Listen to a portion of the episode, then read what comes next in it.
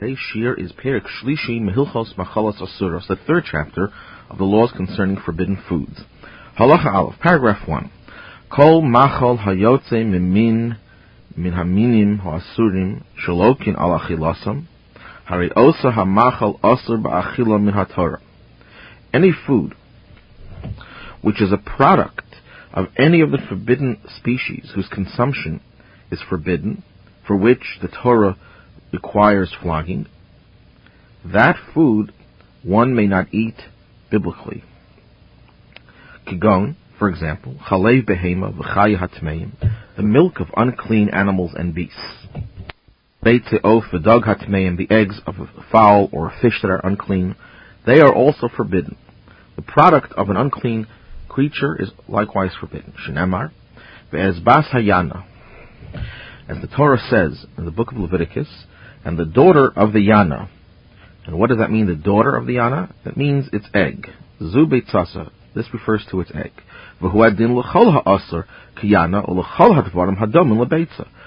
And the same thing would be true about anything that is forbidden, just as the yana is forbidden, and for anything that is analogous to the egg, a product of a forbidden food, of a forbidden animal or creature. In other words, this law of Bas Hayana, the daughter of the Yana, sets a precedent for anything that is analogous to it. Halacha Beis, paragraph 2. Chalev ha'adam mutar ba'achila, aval piship sar ha'adam asa ba'achila, ukvar b'yarnu shehu ba'asei. Human milk is permitted, even though human flesh is forbidden. We have already explained that human flesh is forbidden by a positive commandment. But nevertheless, human milk is permissible. Halacha Gimel, paragraph 3.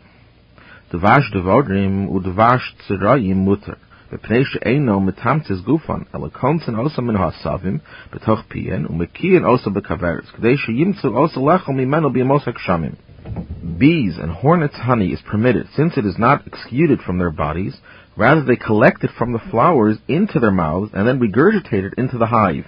And they do this in order that they have available food for the winter. So the honey is not a part of their bodies that is extracted from their bodies, but rather it is something that they merely carry in their bodies. Halacha Dal, paragraph 4. Afal pisha chalev adam mutar, aser chachamim legadol linak osa min hashadayim. Ele chalev is ish letoch hakli v'shosa. Although, we already mentioned before, in Halacha Beis, paragraph 2, that human milk is permitted, the sages have nevertheless forbidden an adult to suckle it directly from the breast. The woman must first milk it into a utensil, and only then may the adult drink it. And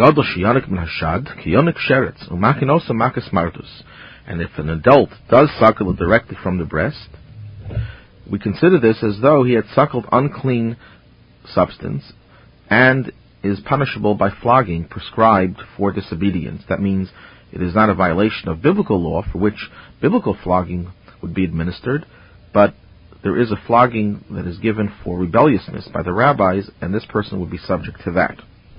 Halacha Hey, paragraph 5. Yonik tinuk afilu arba shanim.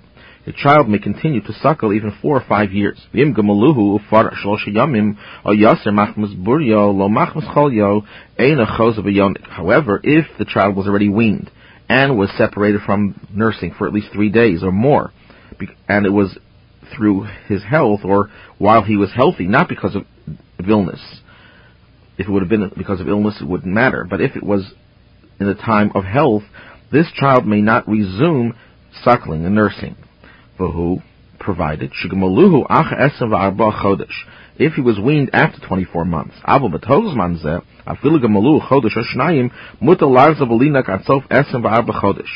But within the 24 hour, 24 month period, even if he was weaned, the child was weaned for a month or two, it is permissible to return and to have the child nurse again, resume nursing until the end of 24 months. So that, in effect, if the child never stopped, was never weaned, then the child can keep on nursing four or five years. But if he was weaned within 24 months, even though it is permissible to resume nursing, as we mentioned before, but it only is permissible to resume nursing up until 24 months and not beyond that. That is how the Beis Yosef explains the words of the Rambam. Halachavav, paragraph 6. Apple P. Shechalev behemoth tmeya. Ubeitze of tamik asur min hatorah. Ein lokin alehim. Even, even though the milk of an unclean animal and the, the eggs of an unclean fowl are biblically forbidden, one does not get lashes for them. One is not subject to flogging because of the consumption of one of these things. Shenemar, because it says in the Torah, Mipsarim from their meat, from their flesh you shall not eat. From which we deduce, Al habasahu loke, loke al habeitzim al One gets flogging for the meat, but one does not get the lashes for an egg or for the milk. However, one who does eat this is the it is the equivalent of eating less than the minimal amount. For example, if one eats less than a kazayas, an olive's worth of meat that is not kosher, one does not get lashes either, although it is biblically forbidden. Likewise here, even though it is biblically forbidden, it is not subject to flogging. However, the rabbis have the right to administer lashes for disobedience, but it is not subject to the biblical form of flogging. Halacha Zayin, paragraph 7. Yirah li she'ochel beitzi dogim temeim hanimtzayim b'me'ehem ke'ochel kirvei dogim temeim v'lokim in haTorah. The Rambam says, and this is something that he doesn't say very often, what his own opinion would be. It would appear to me, he says, that whoever eats the roe of an unclean fish which is found in its belly should be regarded as though he had eaten the intestines of unclean fish and is liable to a flogging based on the Torah, unlike what we learned in the preceding paragraph, that eggs, we do not subject the person to flogging if he would eat eggs of an unclean fowl, but in this case there is flogging. Since it is still within, it is found within the fish, and is not something that comes out of it.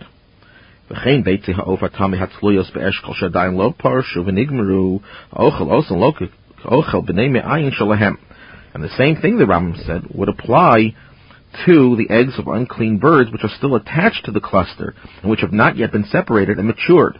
Whoever eats of them should be liable to a flogging as though he had eaten of the bird's intestines itself. Halacha paragraph 8. Beitas of tameh shehischel ha'afrach l'hisrakin ba v'acholo loka mishum ochel sheret of. If a person eats the egg of an unclean bird in which the embryo had already begun to form, he is then subject to a flogging because it is considered to be a winged creeping thing. Aval beitas ha'of tahar shehischil li'israkin ba v'achala makinosa makas mardus. If, however, he eats the egg of a clean bird, kosher bird, whose embryo had begun to form, he is liable to a flogging that is prescribed by the rabbis for disobedience. Halacha test, paragraph 9. Nimtza aleha kored dam. Im zarek is adam, v'ochel ashar. If a drop of blood is found upon the egg, the rule is as follows. If it is upon the white of the egg, the person may simply discard the drop and eat the rest of it. If the blood is found on the yolk, the whole egg is forbidden. A non-fertilized egg may be eaten if one is not fastidious. The way Rashi, in his commentary on the Talmud, explains this, it's an egg that is not fertilized by a male, but the mother is warmed up, heated by the earth, and she lays her eggs. And those eggs can never uh, bring a, a chicken into the world. It is permissible to eat those, however, that is only if one is not fastidious and one doesn't mind eating such an egg. Halacha Yud, paragraph 10. A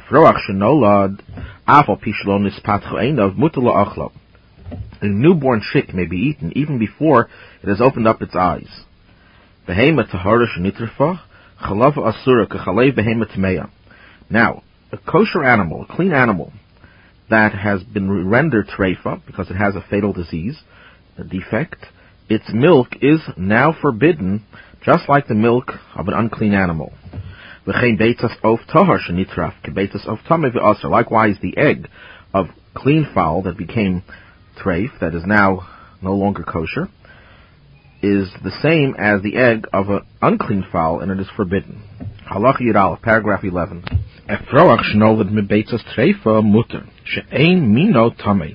A chick hatched from the egg of a treifa bird is permitted. A treifa is a bird that has a physical defect that would prove to be fatal, and that, of course, is not kosher. However, the egg of that bird is permitted, and the Rambam gives the reason for it,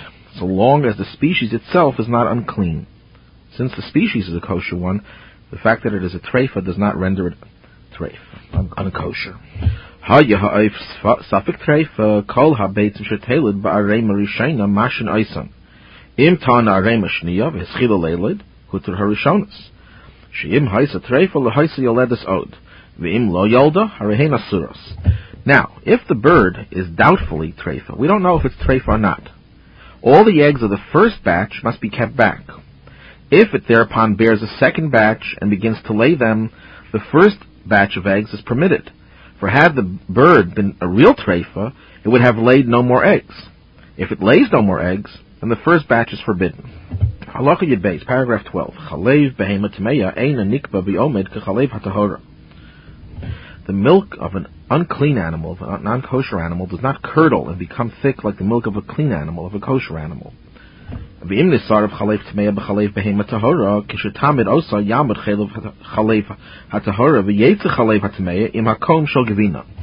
Now, if the milk of an unclean animal is mixed with that of a kosher animal and is set, only the milk of the clean animal will become thick, while the milk of the unkosher animal will become out with the whey of the cheese. Halach Yud Gimel, paragraph 13, which continues paragraph 12, umipnei yitin hadin, shakol chalav hanimtza biyad goy osur, shema erev bo chalev behema tmeya. Ugvinas hagoy mutera, she'ein chalev behema tmeya misgabin. Now, based on what we just learned in paragraph 12, the rule should be that while milk in the possession of a non-Jew should be forbidden because he might have mixed with it milk of an unkosher animal. However, the cheese of a non-Jew should be permitted, since the milk of a non-kosher animal cannot make cheese; it cannot curdle. Al gvinas hagayim osam. However, the rabbis, the sages of the Mishnah, decreed a prohibition against non-Jewish cheese as well. And the reason is that the non-Jew might have set it with the membrane of the stomach of an animal slaughtered according to their own method, which is considered to be nevela. It is not kosher slaughtered properly.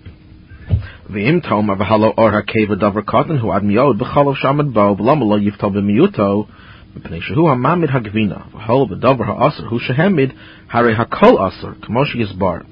Now the Rambam uncharacteristically raises a question and gives an answer to it. Now, should it be argued that the membrane of the stomach is a minute quantity in proportion to the milk which is curdled by it? And therefore, we should subject this to the rule that says that if you have a small quantity within a large quantity, it would be neutralized.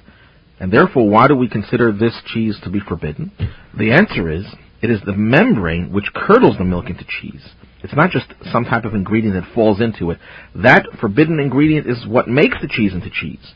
And seeing that it is the forbidden thing which causes the curdling, the whole mixture becomes forbidden, as will be explained in due course. The Rambam is saying that when does the law of nullification apply? That is if the forbidden substance is only there incidentally. But if the forbidden substance is the very basis of the whole thing that we're doing, we're trying to make cheese, then it does not become nullified. Halacha Yudal, paragraph 14. Kivina shemamidim osa ba'asavim kigon varehem nikarim miktas hagaonim shehi. שכבר גזרו על כל גבינס הגויים, בין שהם ידוה בדבר אסור, בין שהם ידוה בדבר המותר.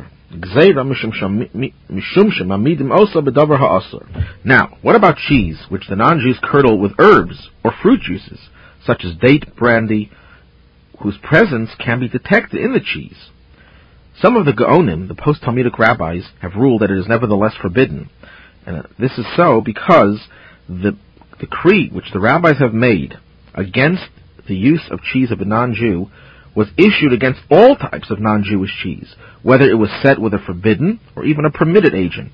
And the reason why all forms are forbidden, it's a precaution.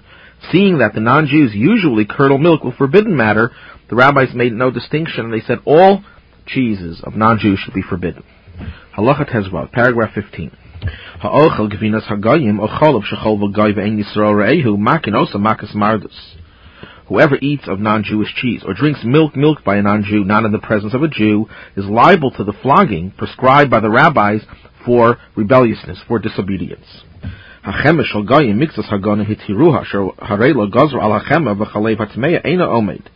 Now, as far as the butter of a non-Jew, some of the Gaonim, the post-Talmudic rabbis, permitted it because there is no decree that was ever issued against butter per se, and that the milk of unclean animals does not curdle. Therefore, it is impossible that non-kosher milk would have become butter. However, the Rambam continues, in Miktas Hagonim Asaruha mepnei tzach chalav she'ishar ba, sheharei hakom shebechema eina me'urav v'machema kadei she'yivtal b'miyuto. Other Gaonim, however, have forbidden it because of the drops of milk which remain in it, since the buttermilk does not mix with the butter in such a way as to become neutralized owing to its small quantity. And all of the non-Jewish milk, we are concerned lest they might have mixed in it the milk of a non-kosher animal. Halachat Hazayin, paragraph 16. Yirah in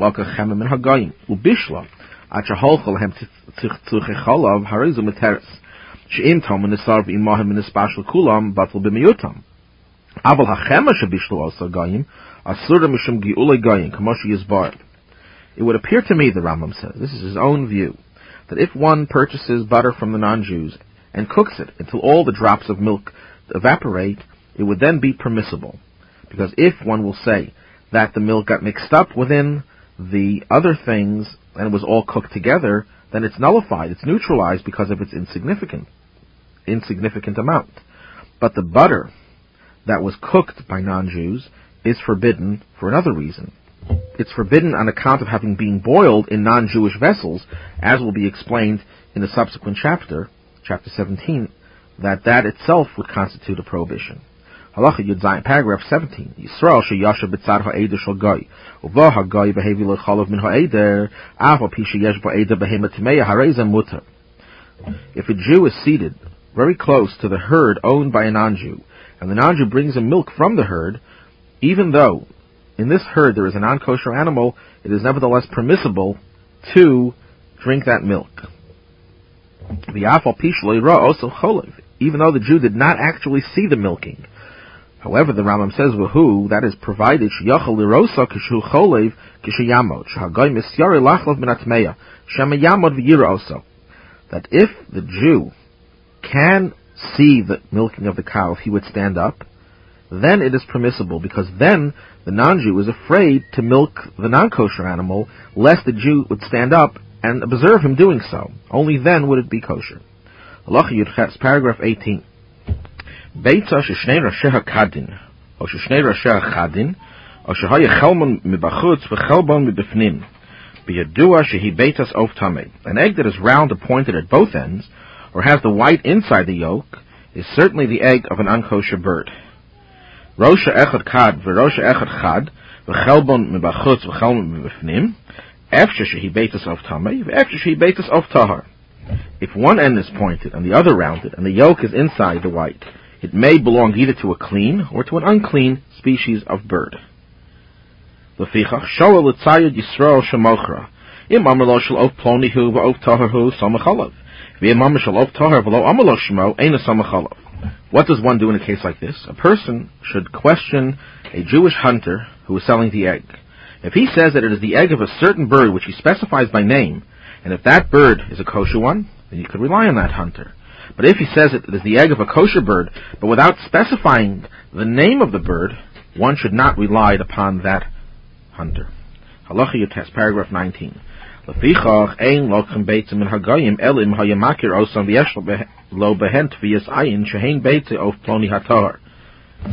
Therefore, the Rambam concludes the idea that he mentioned in Halacha Yudches, a person should not purchase eggs from a non-Jew unless he recognizes them and has expert knowledge that they are the eggs of a specific bird which is kosher.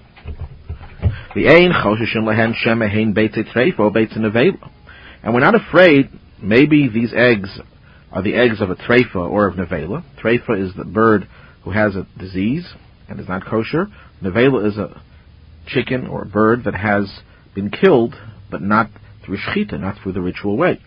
And that is forbidden as well, and the egg would be forbidden. We're not afraid that that should be the case. Nowadays, we buy eggs from non-Jews, even though they don't specify that it's from a kosher bird, because now most eggs that are found within our regions, within our communities, are of a kosher species. One should not, under any circumstances, purchase beaten eggs from a non-Jew. Paragraph 20. Beite dogim, simonehem rasheha, kadin o chadin tmeya. Echad ve'echad chad, shoel. Im ani malachtim midog tahar, ochal. V'im amalo tahar in heim, ein anemon, eli im kein hayu adam shehuchzok bekashrus. The eggs of fish are to be identified by the same signs as the eggs of fowl. If both sides are rounded or both sides are pointed, it is not kosher. If one side is rounded and one side is pointed, then you have to ask a Jew who's selling the, the eggs. If he says to the purchaser, I was the one who salted them and, re- and had removed them from a kosher fish, you can eat on the basis of that person's testimony. However, if he just says flatly, they are of a kosher species, one does not rely on that person unless he's a person who is known to be trustworthy in these matters. That is, in matters of keeping the laws of kashrus. Halacha Chafal, paragraph 21. V'chein, ein gevina v'chatichas dog she'ein elam Yisraeli shehugza. One should not purchase, likewise, cheese or a piece of fish that has no identification sign, unless it comes from a Jew who is known, who has an established reputation as being reliable in matters of the Jewish dietary laws. However, in, the, in, Israel, in the days that the majority of the inhabitants of Israel were Jews, one is allowed to purchase from any Jew who resides in Israel. One relies that it came from the majority. Milk may be purchased from a Jew anywhere. Halacha paragraph 22. A person who pickles unkosher fish, the brine of the fish is forbidden. However, the brine of unkosher locusts is for, is permitted. Since locusts have no fluid in their bodies.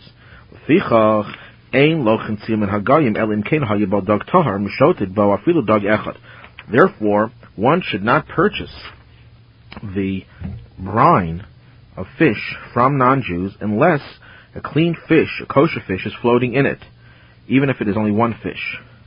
Paragraph 23. Goy shehevi areva malaya v'dag echad tahar mehen kulan metaros. A non-Jew who brings a crate full of open jugs of brine and a single kosher fish is floating in one of them, all are permitted. Hayustumos pasach achas tahar shniya kulan metaros. If the jugs are closed and he opens two in succession and a clean fish is found in both, then all are likewise permitted. The fact that he found in two consecutive ones, kosher fish, indicates that that sets the standard for all the rest of them. Otherwise, if he just finds a kosher fish in one, and the other ones are still sealed, that would not guarantee that all the others are kosher because they're not considered as one since they're not all open. In contrast to the preceding case in which all the barrels were open, they are all considered as one. However, the Rambam qualifies this. V'hu sheyiyah rosho shel v'shidro kayom kadei sheyehei nikar shehu tahar. When is it permitted? Only when the head and the spine of the fish are preserved, so that a person can recognize it as a kosher fish.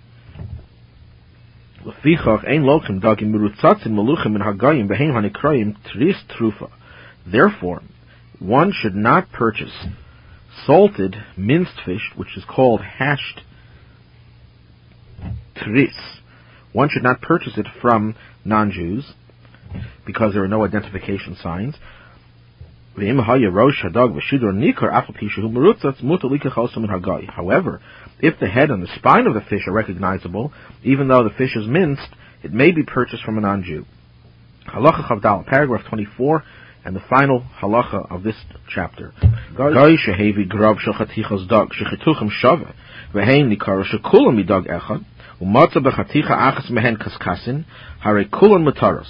A non-Jew brings a keg of fish cut up in such a way as to make it obvious that all the pieces belong to one fish. Should scales be found in one piece, on one of those pieces, all of the pieces are considered to be kosher, because we assume that they're all from the same species and they're all kosher. However, it's implicit in these words of the Rambam that if they're not all cut at the same way, then the fact that one of them has scales on it would not mean that all the rest are kosher as well, only the one that has the scales on it. With this, the Rambam concludes Perik Shlishi of Hilchos Machalos Asuros, the third chapter of the laws concerning forbidden foods.